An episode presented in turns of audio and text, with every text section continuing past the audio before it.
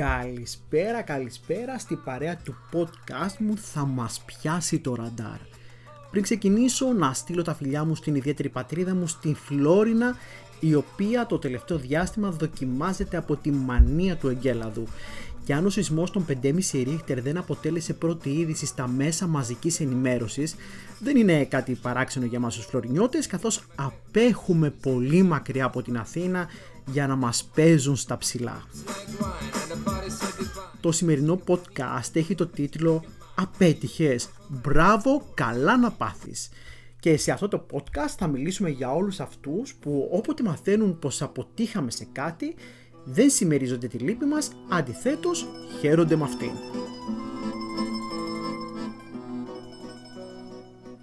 Είσαι πετυχημένος, έχεις μια καλή δουλειά, μια καλή οικογένεια, έναν καλό σύντροφο, ένα ακριβό αυτοκίνητο και φίλους που σου συμπαραστέκονται στις δύσκολες στιγμές σου. Ε τότε έχεις κάθε λόγο για να είναι όλοι οι υπόλοιποι γύρω σου χαρούμενοι όταν σου τύχει μία αναποδιά. Αρχικά θα χαρούν οι συγγενείς σου αυτοί που πάντοτε ζήλευαν λίγο πολύ τη λάμψη σου και λίγο τη ζωή σου. Έπειτα γνωστοί γείτονες και ο κοινωνικός σου περίγυρος ο οποίος ποτέ δεν ανέχθηκε ότι εσύ ήσουν καλύτερος από αυτούς. Μέσα τους πάντοτε εύχονταν να σου τύχει μια αναποδιά και να τώρα λοιπόν που σου έτυχε. Και τώρα τι κάνεις; Αρχικά μην το διατυμπανίζεις αριστερά και δεξιά. Βρες τη λύση μόνος σου και σήκωσε ακόμη πιο ψηλά το κεφάλι σου. Μην τους δώσεις την ικανοποίηση να σε δούνε πεσμένο και κυρίως μην ανοίξει συζήτηση με ανθρώπους οι οποίοι ποτέ στο παρελθόν δεν έδειξαν χαρά με τη χαρά σου. Το να πέφτεις σκορπάει χαρά στους γύρω σου και συνήθως μόνο η οικογένειά σου είναι εκεί για να σου απλώσει το χέρι. Αν πιστεύεις πως θα το κάνουν και όλοι οι άλλοι, λυπάμαι φίλε μου, αλλά είσαι πολύ βαθιά ανοιχτωμένος, γι' αυτό προσγειώσου στην πραγματικότητα. Γιατί όμως συνήθως οι περισσότεροι χαίρονται με τη λύπη του άλλου; Τι είναι αυτό που μας οδηγεί σε αυτό το συνέστημα; Μήπως η ανθρωποφαγία που κυριαρχεί στην κοινωνία μας το τελευταίο διάστημα οπότε αναγκαστικά θα την υποστείς και εσύ; Ανθρωποφαγία λοιπόν εκδηλώνεται όταν ένας στραβοπάτημά σου γίνεται φανερός στους άλλους και έχουν κάθε λόγο να σε στήσουν στο τοίχο. Αν θες λοιπόν πραγματικά να την αποφύγεις, όσο τουλάχιστον γίνεται αυτό, κλείσου στον εαυτό σου, απέφυγε να λες σε όλους το πόσο καλά περνάς και πόσο ευτυχισμένος είσαι από ό,τι συμβαίνει γύρω σου. Η ευτυχία του άλλου μάθε πως δεν αντέχεται. Και αν είσαι ονειροπόλος και πιστεύεις πως όλα αυτά δεν ισχύουν, τότε απέτυχες. Μπράβο, καλά να πάθεις.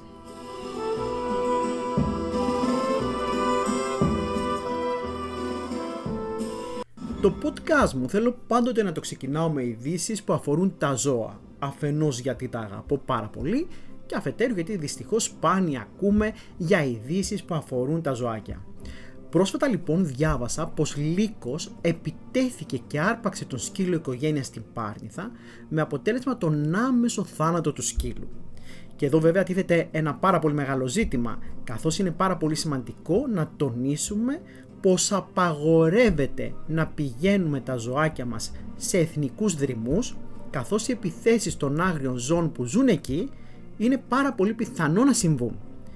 Η Πάρνηθα και ο κάθε εθνικός δρυμός δεν ανήκει σε εμάς, ανήκει στους λύκους, τις αλεπούδες, τα ελάφια της και τα άλλα ζωντανά της και εμείς φυσικά οφείλουμε απλά να τα αφήσουμε στην ησυχία τους και φυσικά να μην πηγαίνουμε εκεί τα δικά μας τα ζωάκια γιατί πολύ απλά κινδυνεύουν.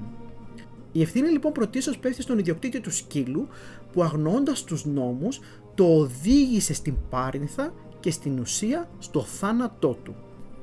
Εμείς οι φιλόζωοι λοιπόν έχουμε την ευθύνη αλλά και την υποχρέωση να μάθουμε πολύ καλά τους νόμους που αφορούν τόσο τα δικά μας ζωάκια όσο και τα άγρια ζώα που ζουν εκεί έξω στα δάση, στα βουνά, στους εθνικούς δρυμούς στην Πάρνηθα.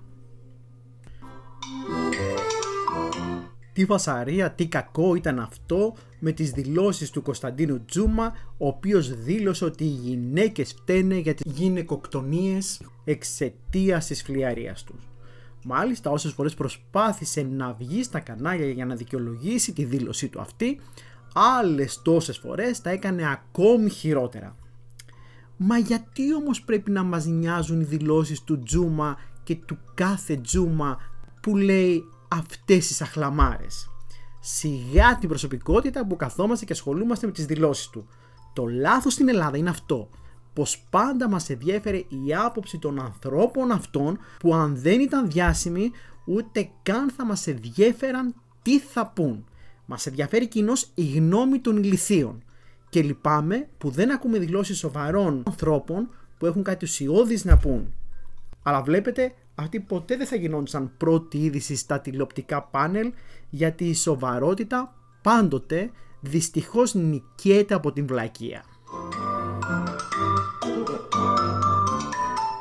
Εν τω μεταξύ κρύος υδρότας μέλουσε για το αν ο Νόβακ Τζόκοβιτς θα μπορούσε να αγωνιστεί στους αγώνες τέννις στην Αυστραλία καθώς εμφάνισε χαρτιά τα οποία δικαιολογούσαν τον μη εμβολιασμό του κατά του COVID-19 και όλος ο πλανήτης ξεσηκώθηκε για να τον υποστηρίξει. Λυπάμαι, αλλά είμαι από αυτούς που θεωρώ πως όσο σπουδαίος κι αν είσαι, οφείλεις να τηρείς τους κανόνες, πόσο μάλλον σε μια χώρα που πας ως επισκέπτης. Αν θες να μην εμβολιαστείς, δικαίωμά σου. Αλλά μείνε στα αυγά σου. Το να θεωρείς τον εαυτό σου κορυφαίο και πως έχεις το δικαίωμα να συμπεριφέρεσαι όπως γουστάρεις, λυπάμαι, αλλά στα δικά μου μάτια τουλάχιστον πέφτεις πάρα πολύ χαμηλά όσο σπουδαίος και αν είσαι. Συγχαρητήρια στην κυβέρνηση της Αυστραλίας που τον αντιμετώπισε ως απλό πολίτη άλλης χώρας, κοινώ ως τουρίστα. Αν δεν του άρεσε, μπορούσε στο φινάλε να επιστρέψει πίσω.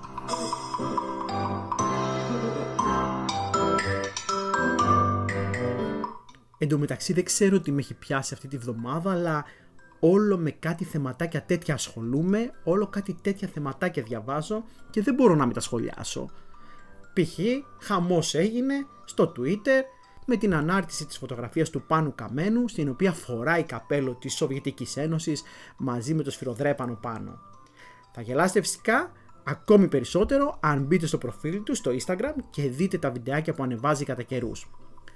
Βλέποντάς το λοιπόν δεν μπορώ παρά να αναρωτηθώ αυτόν τον άνθρωπο, αυτόν τον τύπο τον είχαμε κάποτε Υπουργό Εθνικής Άμυνας και κυβερνητικό εταίρο στην κυβέρνησή μας; Δεν θα το συνεχίσω γιατί θα πω πολύ κακές κουβέντες.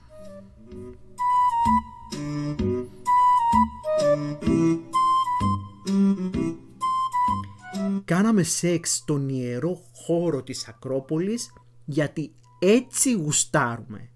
Αυτό ισχυρίστηκαν οι συντελεστές του βίντεο που περιλάμβανε ζωντανές ερωτικές σκηνές μεταξύ δύο ανδρών. Και εδώ πέρα φυσικά δεν έχει να κάνει με το φίλο.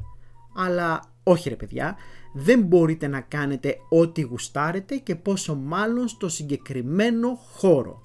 Ο σεβασμός του ανθρώπου ξεκινάει μέσα από τις πράξεις του. Αν ο ίδιος δεν σέβεται τον εαυτό του με αυτά που κάνει, μην έχει την απέτηση να τον σεβαστώ εγώ και η γύρω του.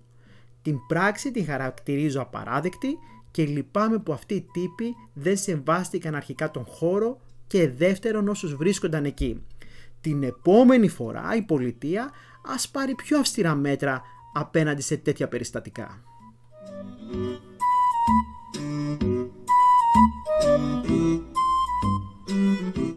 Όχι, όχι, θα αλλάξω θέμα τελείως και θα πάω στην δική σου τη χαρά. Σε σένα που χαίρεσαι με την μηδαμινή αύξηση που έγινε στο βασικό σου μισθό.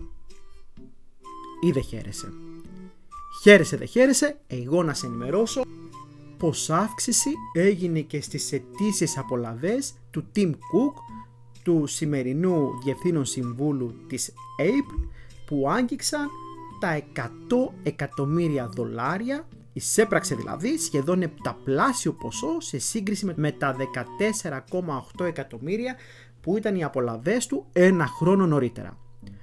Ο Κουκ βρίσκεται επί μια δεκαετία στο τιμόνι της Apple με το βασικό του μισθό να κυμαίνεται στα 3 εκατομμύρια δολάρια ενώ το μεγαλύτερο ποσό της αύξησης των απολαβών του προήλθε από μετοχές. Επίσης εισέπραξε 12 εκατομμύρια δολάρια σε μπόνους και φυσικά κάλυψε το δαπανών του από την εταιρεία για ταξίδια με ιδιωτικά jet και ασφάλεια. Να τονίσω πως η Apple που κατέγραψε αύξηση σχεδόν 80% αυτές τις μέρες έγινε η πρώτη εταιρεία που η αξία της ξεπέρασε τα 3 τρισεκατομμύρια δολάρια ενώ κατέγραψε ρεκόρ σε κέρδη και πωλήσεις οι οποίες ξεπερνούν τα 365 δισεκατομμύρια δολάρια.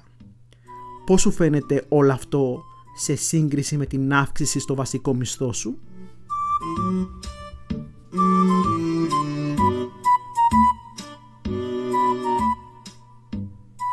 να ταξιδέψουμε στο Ιράν, εκεί όπου μαθαίνουμε πως πέθανε στη φυλακή από COVID-19 ο Ιρανός ποιητής και επικριτής του καθεστώτος Μπακτάς Αμπτίν. Είχε φυλακιστεί πέρσι το Σεπτέμβριο με την κατηγορία ότι διέδιδε καθεστοτική προπαγάνδα. Ενώ παρόλο που οι δημοσιογράφοι χωρίς σύνορα είχαν καταγγείλει το Ιρανικό καθεστώς για τη φυλάκισή του, δυστυχώς κανείς δεν έκανε οτιδήποτε για να καταφέρει να σώσει τον ποιητή και έρχεσαι και λες πως ζητάς να αλλάξει η κοινωνία αυτής της χώρας όταν εσύ ως πολιτισμένος απλώς διαμαρτύρεσαι αλλά στην πράξη δεν κάνεις τίποτα. Μήπως τελικά δεν σε ενδιαφέρει το τι συμβαίνει εκεί, τι συμβαίνει στο Αφγανιστάν, στο Ιράκ και σε όλα αυτά τα κράτη; Μήπως τελικά θεωρείσαι πολιτισμένος μόνο για το Θεαθήνε; Σε αυτά τα κράτη θα παραμείνουμε στη Σαουδική Αραβία τώρα όπου ελεύθερη αφέθηκε η πριγκίπισσα Μπασμάν Μπιν.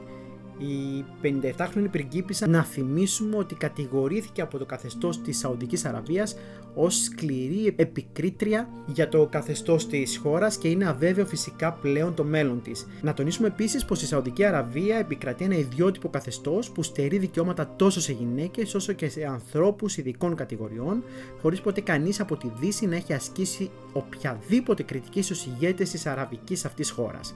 Μια τρανή απόδειξη λοιπόν το πως τα πετρέλα και το χρήμα έχουν την δυνατότητα να κλείσουν τα στόματα στον κάθε πολιτισμένο πολίτη.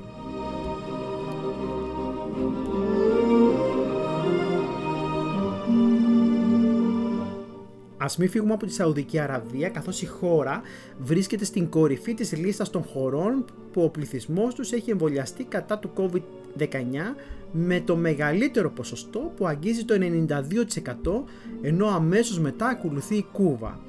Η Πορτογαλία είναι η πρώτη χώρα στην Ευρώπη η οποία έχει επιτύχει ποσοστό εμβολιασμού άνω του 90% ενώ η χώρα μας έχει καταφέρει μέχρι στιγμής να εμβολιάσει το 68% του πληθυσμού της. Το δυσάρεστο είναι πως στις φτωχές χώρες, κυρίως στις αφρικανικές, ελάχιστοι είναι αυτοί οι οποίοι έχουν εμβολιαστεί, καθώς μόνο το 9% του πληθυσμού των φτωχών χωρών έχουν κάνει έστω και μία μόνο δόση κατά του κορονοϊού.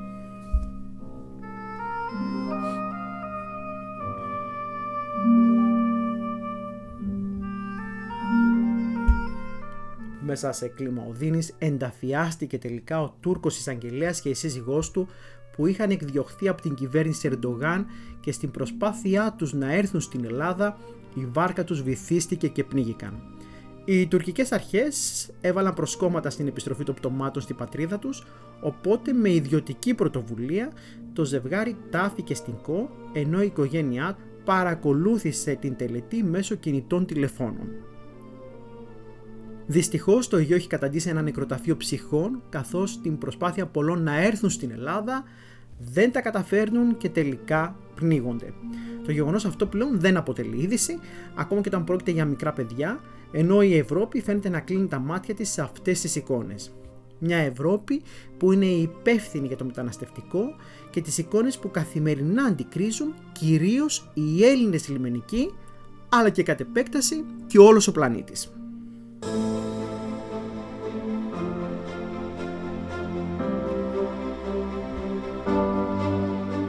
Όπως κάθε φορά, έτσι και σήμερα, θα κλείσουμε το podcast με τη στήλη μου περί πολιτισμού ο λόγος και θα ήθελα να αναφερθώ σε μια έκθεση που πραγματοποιείται αυτό το διάστημα στην Εθνική Πινακοθήκη και θα διαρκέσει μέχρι και την Άνοιξη.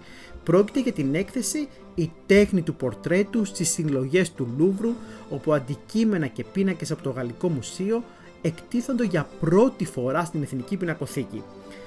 Η έκθεση ξεκινάει από την αρχαιότητα, από τα βασίλεια της Μέσης Ανατολής και την Αίγυπτο, διατρέχει την ελληνορωμαϊκή περίοδο με τα επιβλητικά πορτρέτα του Ομήρου και του Μεγάλου Αλεξάνδρου για να καταλήξει στο αγγλικό προσωπείο του Φαγιούμ. Στην έκθεση θα έχετε τη δυνατότητα να δείτε έργα του Μποτιτσέλη, του Βερονέζε, του Γκρέκο, του Ντελακρουά και άλλων σπουδαίων ζωγράφων και πραγματικά αξίζει να την επισκεφτείτε. Λυπάμαι πραγματικά που διαβάζω ότι η συγκεκριμένη έκθεση δεν έτυχε ιδιαίτερης επιτυχίας έως τώρα. Μια υπέροχη έκθεση που πρέπει να την επισκεφθούν οι περισσότεροι. Φίλες και φίλοι, το τρίτο μου podcast έφτασε στο τέλος του και είμαι ιδιαίτερα χαρούμενος που κάθε εβδομάδα η παρέα μας διευρύνεται. Δίνουμε ραντεβού για την επόμενη πέμπτη με ένα νέο ανάλαφρο podcast με θέματα που συνήθως δεν τα πιάνει το ραντάρ.